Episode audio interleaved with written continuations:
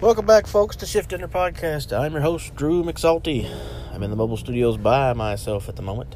Uh, just wanted to give a, a quick podcast. I, my buddy Morton Salt uh, sent me a message about telling some some scary stories uh, during uh, right before Halloween, and I dropped the ball and have not made a podcast since. So we're going to include that in today's episode.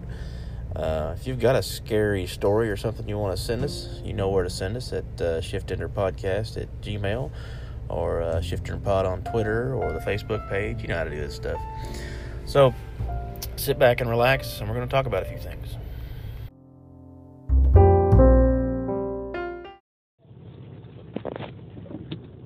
Howdy, Shift Ender Podcast. Morton Salt checking in here with you. I'm heading to the house after leaving work from the uh, the non EMS job. Kind of weird, but kind of okay. Not doing the EMS thing right now. Seeing as how it's a Halloween season, thought it might be a cool idea to tell some spooky calls that we've been on before. I've got a couple that come to mind right off the bat, and if I think of others, I'll shoot you an email. So this would have been on the night shift many years ago. Uh, back when I worked a, a rotating night shift, and we were caught in the endless post shuffle that involved a very long drive down a fairly, you know, large but quiet road, especially at three in the morning. And I'm driving along, and of course I'm exceptionally tired, and I probably shouldn't be driving at all, but hey, you know, it's EMS. And my partner's asleep in the in the seat beside me, so she's you know oblivious to everything. And in the distance, I see this kind of I don't I don't really know how to describe kind of this white glowing object in the road in in the lane that I'm traveling in. And being that I'm tired, I don't react very quickly, but I do eventually kind of notice it and start to get on the brakes and slow down. And I get to almost where I'm thinking I'm going to have to stop for whatever in the world this is, and it disappears. And it's sort of looked like a little girl in a dress, but that's just kind of the impression my mind gave me. So I don't know. That was that was driving through a part of the county where there's a whole lot of uh, war history and and lots of people report seeing odd things down in there. So that was just kind of one of those. Well, that was weird moments. Or maybe uh, maybe I was just exhausted and my mind was making things up. I'm I'm really not sure. Um, the other call that comes to mind was going out for a kind of a mental eval deal where this man woke up. He said he woke up from his bed and he saw like a demonic type being at the end of his bed. And of course, it terrified him and he screamed and he, he woke his wife up. And the wife didn't see this being and he was just, you know, insisting that that's what he saw. So we went out there with the cops, and and this guy is 100% normal guy, normal house, normal, um, just nothing out of the ordinary, no history of mental illness or anything. And this man was just pale and really shaken because he just doesn't know if he had a nightmare, just a very realistic nightmare, or if he really did see something and he was both terrified by the fact that maybe he saw something, or maybe he thought he was going crazy after you know being well into his adult years and, and having no issues like this before.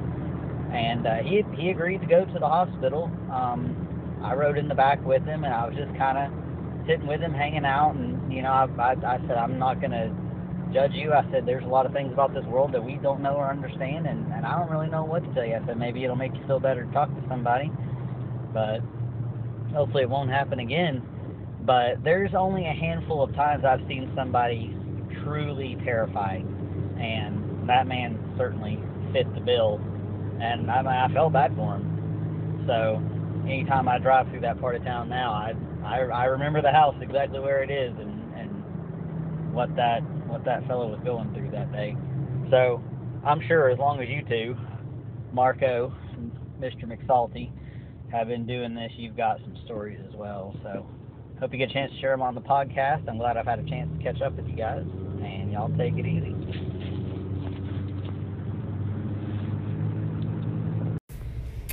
So to add on to uh, Morton's scary stories, I've got one that was told to me uh, years ago by a guy that was a paramedic back in the 80s, 80s and 90s. Uh, but uh, he was working a cardiac arrest one time, and it was a witness arrest, and the bystanders had done some CPR. And he shows up with his trusty LifePak 5, because that's how old this was, and uh, defibrillates the guy, and the guy converts.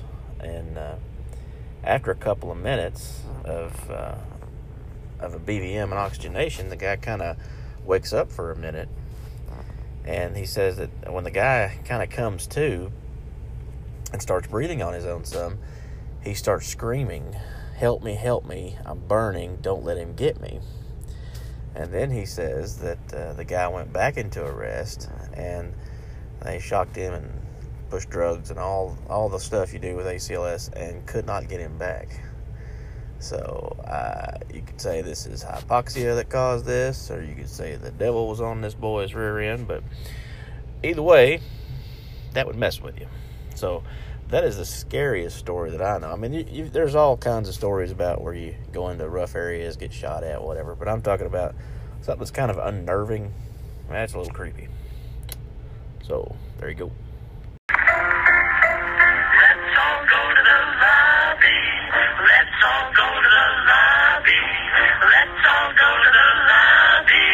And wait like everyone else.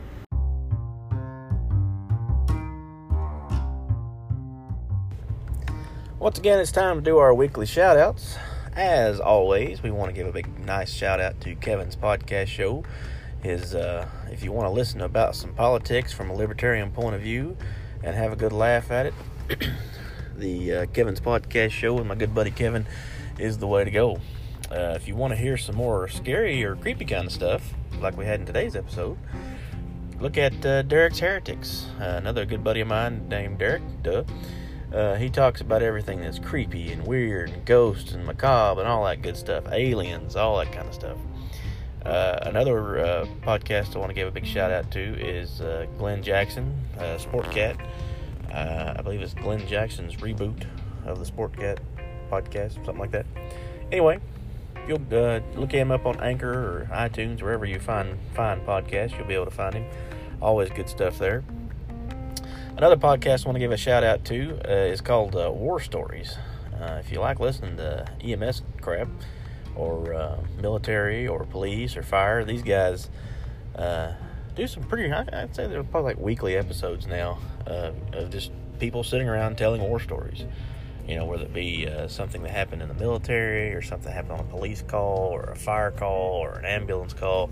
It's pretty interesting stuff. They're about an hour long, but good quality podcast to listen to.